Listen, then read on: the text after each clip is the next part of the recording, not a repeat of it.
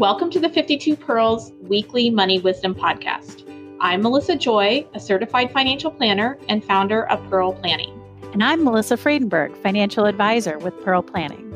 Pearl Planning is a financial planning and investment management company located in Dexter and Grosse Pointe, Michigan. We work with clients all around the country. The purpose of our podcast is to explore specific financial topics and provide advice you can use in your everyday life. Welcome to another episode of 52 Pearls Weekly Money Wisdom Podcast. This is Melissa Friedenberg, and today I am joined by Jill Carr. Welcome, Jill. Thank you for having me here. Jill is a certified financial planner and financial advisor with Stevens Wealth Management. And Jill and I work together, and actually, our companies are connected. So, uh, Sherry Stevens, the founder of Stevens Wealth Management, is in fact a mentor to both myself and Melissa Joy, as well as to Jill. So um, I'm so excited to have you on here today, Jill. And today we're going to be talking about college savings. This is a big topic I get questions on. And we really just wanted to answer some of the common questions that people have, as well as share uh, some advice on how to save if you have children and you're looking to save for their college education before we get into that topic, though, I do just want to talk a little bit about Jill. And I was looking over your bio, and I love the fact that just really making making it approachable and uh, approaching it in a way where you're teaching people, not just telling people what to do. So, were you originally a CPA? Did I read that? Yes, um, I am a CPA. I kind of started out in the financial world as a like an assistant and then was going to school for accounting at the time. And so i kind of left the nest of the financial world and and did public accounting for five years got my cpa license um, and then i worked at the irs for five years. So i kind of did the other side of things. So people wow. always ask me questions about that and i'm happy to share those in a private forum maybe with some drinks but we could probably have a whole podcast just on that. Yeah exactly like the secrets of the irs so but yeah um to your point about making financial advice more approachable that's definitely who i am. Um you know not using jargon and big words and talking down to people that's kind of who I'm all about, just explaining finance in regular terms for regular people. I feel like people really appreciate that. And it's so much more fun, especially on a podcast. So I'm glad that you're not going to give us a lot of industry jargon too. Exactly. So awesome. And you also have children. How old are your kids? Yes. So I have a 12 year old son and a eight year old daughter. And so college planning is very near and dear to my heart. Um, also from my own experience, you know, my parents didn't know a lot about anything. And it was kind of like, okay, you get to college and you figure it out how you're going to fund that. So if I can help other people not go through that same thing, eh, I'd love it. So yeah, no, um, same boat. I actually just made my final payment to my school loans. I'm 41 and I paid those off last week. And like the very next day, I were talking about loan forgiveness. But I so you're welcome. Anybody out there that also has school loans, this is how my life works. I, I completely financed, and uh, there was some pay as you go. My parents paid. I did work study, and I had a job bartending. So there was no money saved or set aside and right. I was fine. So I always tell people that sort of just like, okay, take a breath. Like if you're in this panic situation where you haven't saved and maybe your kids are even a little bit older, like kind of like with the airplane, put your mask on first, right? If your retirement situation or your financial situation is not great, let's cover that first. But if you're doing okay, all the right things, and you're on pace to, you know, really live a comfortable retirement, then that's when the college savings comes in, right? I mean, yeah, absolutely. Second, that you need to, you know, like you said, put on your own mask. You can't take out loans for retirement. So you have to kind of take care of yourself. And even if there isn't money saved, obviously you want to help your kids and do as much as you can, but there are still things you can do, even if they're in college now. you know. So Yeah. it's all a matter of just kind of knowing your options and being educated about the different things that you can do.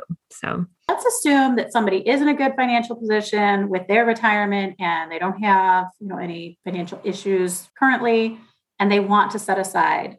How much do you recommend people save? Because when you see the cost of college and, and especially the inflated cost of what college is going to cost, I mean, it takes my breath away and I'm in this business. So oh, I think like Yeah. that's the number one question is like, yeah, they th- I was on a webinar recently where JP Morgan was doing a thing about college planning and they called it the heart attack slide that you know when you first see like if your kid is just born and it's going to be 18 years from now and you see the costs and it's like 4 million dollars you know then it's very scary to start thinking about how am I going to cover this? So um yeah i mean it all really depends on you know your own personal budget too and that's why it's so important to talk to a financial planner to kind of get those calculations and figure out you know maybe you're not going to cover the full $300,000 or whatever the calculator is going to tell you that it costs, but maybe you can look at covering two years of college or something like that. And then you can work towards, well, what does that look like for saving per month, per year, you know, that kind of thing. Right. So, sort of backing into it, what can you afford to put away? I don't think anyone gets to college, uh, you know, college age kids and says, wow, you know, we really saved too much. I, I don't Right. have that situation where people are like, why did we save so much for college? There's always going to be cost. Um, but typically, I tell people, you know, if you can get half of what they're saying college is going to cost, you can always pay the rest as you go. What, let's talk about what are your options as far as vehicles uh, to save your child's college education?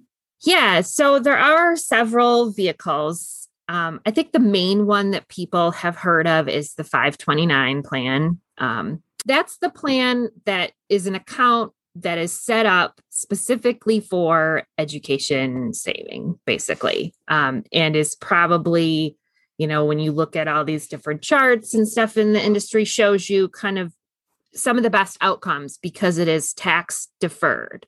And when you put money into it, you can sometimes get a tax deduction if it's a state sponsored plan on your state tax return.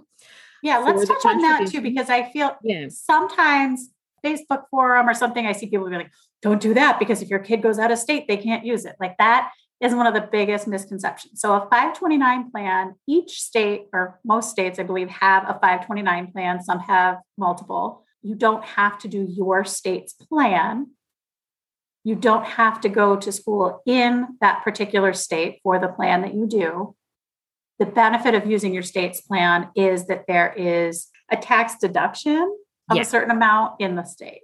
I think that's one of the biggest myths, though. There's no punishment for going outside. If you are in Michigan and you use the MESP plan and your kid does not go to Michigan State or U of M, you will not be punished. Yeah, that's fair to say. So you're absolutely right. People get that confused all the time that if I go with the Michigan plan, then my kid has to go to a Michigan college. And I don't know that I want that. You know, well, that's not the case. It's, um, you can pick any state's plan and you know there you can debate whether one plan is better than the other you know there's different costs and different investment options and things like that uh, you can deduct on your Michigan income tax return up to $10,000 of contributions for the year.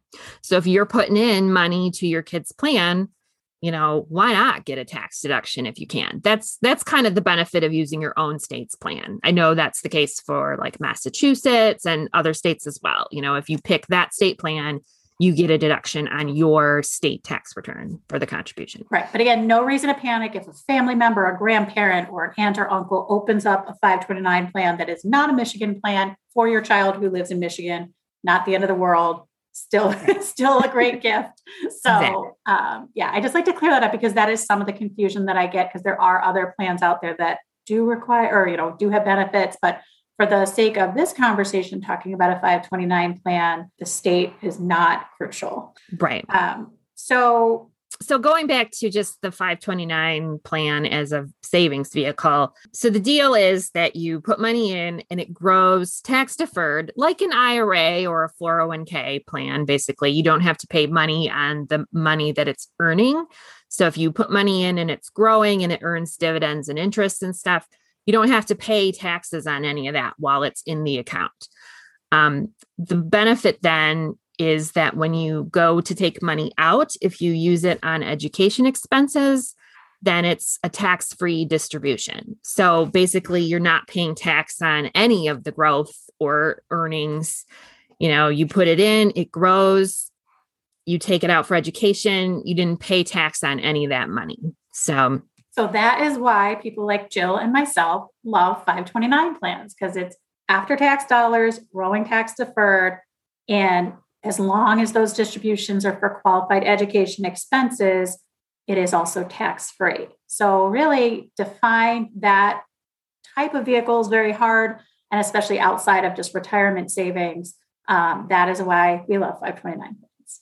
Right. It's really hard to beat that that tax deferral thing. Because um, I know that some people like to think that you know, oh well, if I save in a 529, I'm I'm limited to college. And what if my kid doesn't go to college? You know, and they're kind of worried about that. Well, they've really expanded to what the 529 plan will cover. And they don't penalize you for getting scholarships either. That was one point I wanted to bring up. So, like, let's say you save in a 529 plan and your kid gets a scholarship to pay all their tuition to college, you know, and you're thinking, oh no, this money is wasted.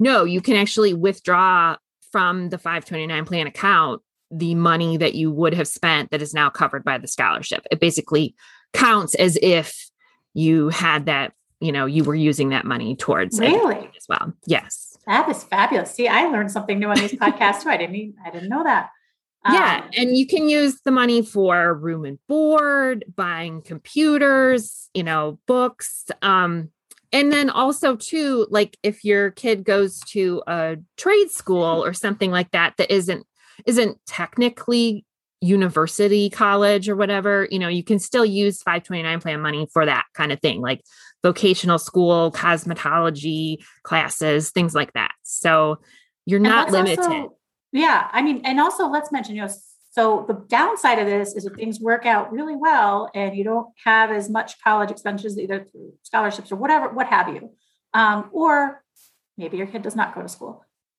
You can always change the beneficiary. So you, as the parent, are the owner. Right. Um, so, I mean, it, I always tell people too that you can, you know, plan. A lot of times people say, okay, well, if my kid's not going to go to college, what about potentially a grandchild in the future? Like if, if you have money left over in the account, one, you're saying you can access what you put in without a penalty. Right. Right. So yeah, if you um if you have leftover money like that, there's some things that you should be aware of. So one is yes, you can change the beneficiary to like your grandchild or a different child. So maybe first child went to college and didn't use all their money but second child is going to have a lot of expenses. You know, you can essentially change the beneficiary and roll it to them and keep it going. Um, or like a different family member, because some families who, I mean, I've never seen this happen because like you said, college is very expensive. There's not usually leftover money. But let's yeah. say there is, you know, you could make it like a legacy for your family that this is like the family 529 plan and just kind of keep it rolling on. So, so you don't, you know, you can use it for different people. But let's say worst case scenario, you have money left over and you're not going to use it for anyone else. You're not going to use it for any college whatsoever. You can take out what you put into the account without penalty. So, like you put 10 grand in and it grows to 15 grand. The 10 grand is always going to come out no tax, no penalty. It's only the five grand difference that you earned essentially that that would be where you'd have to not only pay tax on that because now it's taxable to you, um, and there's a 10% penalty on that earnings portion if it's not used for education expenses. But your original 10,000 comes back to you, no taxes, no penalty, because often I see people that are like, well, I like they feel it's a black hole, right? Like if we don't use it, what if we don't use it?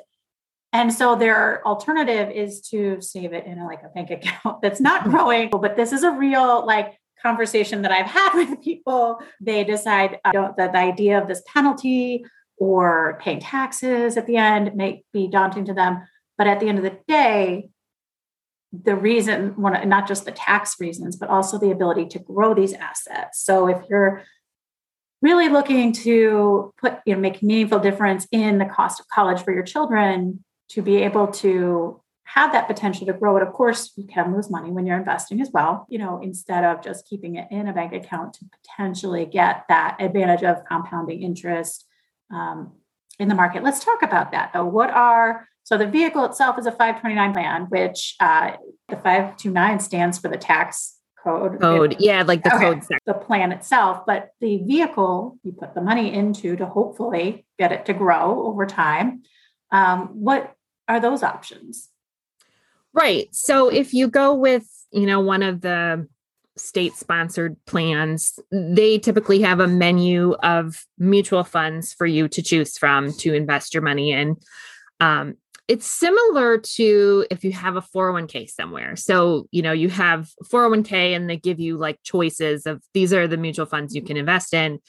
And then sometimes in the 401k world, they'll have most of the time actually, they'll have a target date fund where it's basically designed to be an easy button for you that you get this mutual fund and it has a year attached to it and it has a diversified mix of other funds and then it slowly gets more conservative as you approach that year. 529 plan investment options kind of work the same way. You can choose you know other mutual funds like go all growth if you want but a lot of them have the age based funds. So it's kind of they figure out when your kid would start college based on their age. And if you pick that fund, then it starts out more aggressive and it slowly gets more conservative as you approach those years because you don't want, you know, your all your money in like a big stock fund and then the market tanks right before you go to yeah. college. So I think that's what people are afraid of when they think about investing the money. Right. Um, but there's really kind of a, a method to the madness, you know, that you start out growing the account when they're young. And then as they get older, you are always rebalancing that every year. You know, the, the age based funds will do that for you automatically and get more conservative so that by the time you reach freshman year of college, you know, it's it's very conservative. You know, your risk tolerance is low and you're nervous about the market. There are sub accounts that are essentially, um, you know, like a, a fixed dollar or like a, a money market mutual fund equivalent where you can put your money in there and say, okay, forget it. You know, it's grown. I'm good. I don't want to lose anything that I put in if, if something right. happens. So certainly you could do the age-based models, but you can also kind of do it on your risk tolerance as well, which is nice, the flexibility on those investments as you get closer. For sure. Did you want to talk about the impact on financial aid? Yeah. Yeah. So when you fill out the FAFSA form, which even if you're the wealthiest individual in the world, you should still fill that out to see kind of what the college can offer you. Um, and they look at parent assets and child assets differently. So one of the savings vehicles that I've seen people use for college instead of the 529 plan um, is to put it in a custodial account. So it's basically a taxable account that is in the child's name, and the parent is the custodian on that. Um, and while that technically has the advantage that you can use that money for anything as long as it's for the kid, not just college, that's why I think people may like it um, it's one taxable. So you're paying tax on any kind of earnings that you have in the account going every year. Two is that that counts a lot more towards the family expected contribution for financial aid than a 529 does because it's it's considered a child's asset. And so basically if it's an asset that the child has they're going to count it a lot more towards the family contribution and parent assets they realize you know not everything in the parents world can be earmarked for college although sometimes i feel like it seems that way when you fill out the expected family contribution they come back and they're like you you can afford you know 2 million dollars per year. And it's like no. this ridiculous number. So but um the 529 really helps with that versus like a custodial account in that the 529 is counted as a parent asset. So it's not you know the whole amount isn't counted towards the college expected contribution basically and maybe I'm just a control freak. And also, my like 11 year old son has terrible spending habits. And I'm not sure that at the age of majority, those are going to change. He literally spends his like Amazon gift cards in his mind, like before he even reads the card, like if somebody gives him a birthday gift. So I'm thinking, you know, I'm hoping he's going to go to college. I'm pretty sure that he will. He's a decent student. But if he doesn't, I don't necessarily want him getting like a lump sum of money that he could buy a car, buy V Bucks, buy whatever the you know whatever. right, they're gonna spend it all on you know video game Roblox stuff. Yeah, you know, close. My oldest is twelve, and I can say that that that child does not have a good grasp on how to spend money. Even a child of two people in finance that preach this right. stuff. You know, it may even be a rebellion thing. So I do not want that money that I have like worked really hard to save that could possibly go to anything. So with the 529, there is that control aspect as well as the advantage on the FAFSA one. Yeah, absolutely. But I hear what you're saying. I because that's what people I think don't necessarily realize. I mean, it's in the back of their head, but it's not does the reality doesn't hit them that if your child turns age of majority, which I think is 18 in Michigan, then they could technically take that money. That's their money and they could blow it on something. So right. Yeah. And as an advisor, I've actually I had a client ask me to like keep a, a secret until they graduated from college. And I was like, how right. Do you do that. Like once they turn age of majority, like the account title changes and they get the statement and it's it's their money. Like you can't even say how it's invested anymore. It's up to an 18 year old, which Right. It's so scary. I think even myself, like I'm not judging other 18 year olds like me at 18. I used my mom's credit card in college that was for emergencies, like, you know, flat tire or something. Um, I used it to get a belly button ring. So I like literally, my mom is like, why? But she was actually the funny thing is I went and I got my belly button pierced at a tattoo parlor. So on the credit card statement, it was like, lose tattoos. So by the time I told her it was just my belly button, she was relieved it wasn't a tattoo. So I didn't get in huge trouble. But like those are and i was a good kid i'm like yeah. kind of a rule follower so i can only imagine that is a fantastic story because i have a similar credit card first like i got a credit you know how you get bombarded with credit card applications in oh, college yeah. and turned 18 got my first credit card ordered some like 70s classic hit cds from the tv like now I'm showing how old I am and my poor judgment. And I was a rule follower too. So, like, yeah, I don't know that 18 year olds are the best with money. So. yeah, fun to kind of talk about stories and experiences. Yeah. And um, maybe we should, do we want to touch on other vehicles besides the 529? Because I know a lot of times people will mention potentially using a Roth IRA to save for college. Yeah, so that was going to be the other thing too because i think people don't realize that as an option sometimes and it's it's almost the best of both worlds because so if you use your roth ira as kind of like i'm going to save some of this money for my kids college then if you don't use it you can use it for your own retirement so it's it's good that way. Um it's your asset so it's not counted in financial aid at all really because it's a retirement account. And people don't realize that you can always take out the contributions to your Roth. So, in the same way, we talked about how if the 529 plan, if you don't use the money for education, you know, you can pull out what you put into it basically without penalty. It's kind of how the Roth contributions work too, as long as you've had the account for five years, whatever you put into it. So let's say you put 20 grand into it and it grows to 25, you know, and if you needed to take out 20 grand for college, you could, and that would be a tax free withdrawal because it's the return of your contributions, basically. There's just some forms you have to fill out to make sure that the IRS knows that and doesn't try to tax you or penalize you on it.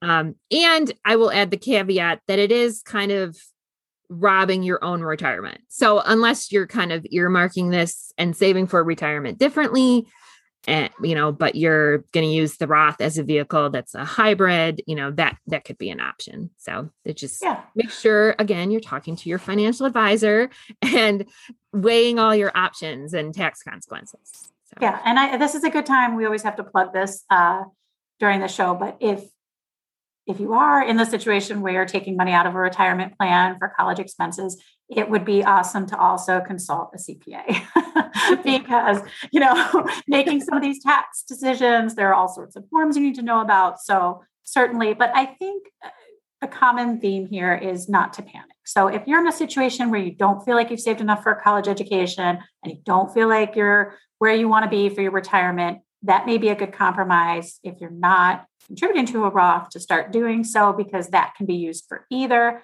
And you can kind of make a, a decision based off the financial aid that your child receives, where they're going to school, and um, what your financial situation is at the time. Because I don't know about you, Jill, but as a parent, sometimes I just live day by day. It's really hard for me to like, I'm just trying to get them, you know, not to do silly, annoying things. And I even wonder if they'll make it to college because right. they, they might right. off themselves first doing something really stupid. So exactly. You never know. yeah. So, you know, as much as I love to be a planner and plan for the future, uh, you know, if, if this is keeping you up at night that you haven't saved enough, certainly talk to your financial advisor. If you don't have one, uh, reach out and we can help you set you in the right direction and get started on whatever your savings goals may be. So let's talk a little bit about that. How do people get a hold of you, Jill, if they uh, want to get in touch? Sure. Um, so I think we're going to put a link to our company's websites um, in the show notes or whatever. But um, I also write a blog. We'll put that in there too. Um, Jill's journal. It's awesome. Yeah. I do highly recommend. Um, we'll put a link there to follow it, but do subscribe and um, and you can hear Jill's wisdom on all topics, not just college planning. So, yes, my eternal wisdom. no, but I love that you also have like a nice sense of humor, and that really comes across in your blog. And I am a uh, a huge fan of, especially when you have these kinds of topics. Like financial topics are not fun necessarily. I mean, they are to us because we're kind of financial right. Nerds, we're right about it. Yeah, but yes, I appreciate you saying that because I do try to be funny. So I'm glad that at least one person finds my blog funny. I don't know if I'm a good judge. Like, I don't know if that's really something to like add a you know notch for you because I have a weird sense of humor too. So maybe we just have both the same. But um, right. I do love that you try to make it fun and again, you know, manageable and um, relatable because that's what people want. And you and I are both moms. We have similar age children we're trying to do the best we can. And so by sharing a little bit about how we do things or mistakes that we've made, whether it's belly button rings or otherwise, um, we hope that you're learning something from this. So Absolutely. I really appreciate your time recording with us today. And um, again, if you want to be enlightened with some financial knowledge that's also funny and not uh, full of industry jargon, follow Jill's blog and also follow our podcast for more episodes of 52 Pearls Weekly Money Wisdom. You can access our first two seasons of this podcast on our website at www.pearlplan.com or on Spotify. If you're interested in learning more about Pearl planning, feel free to sign up for our newsletter, also found on our website.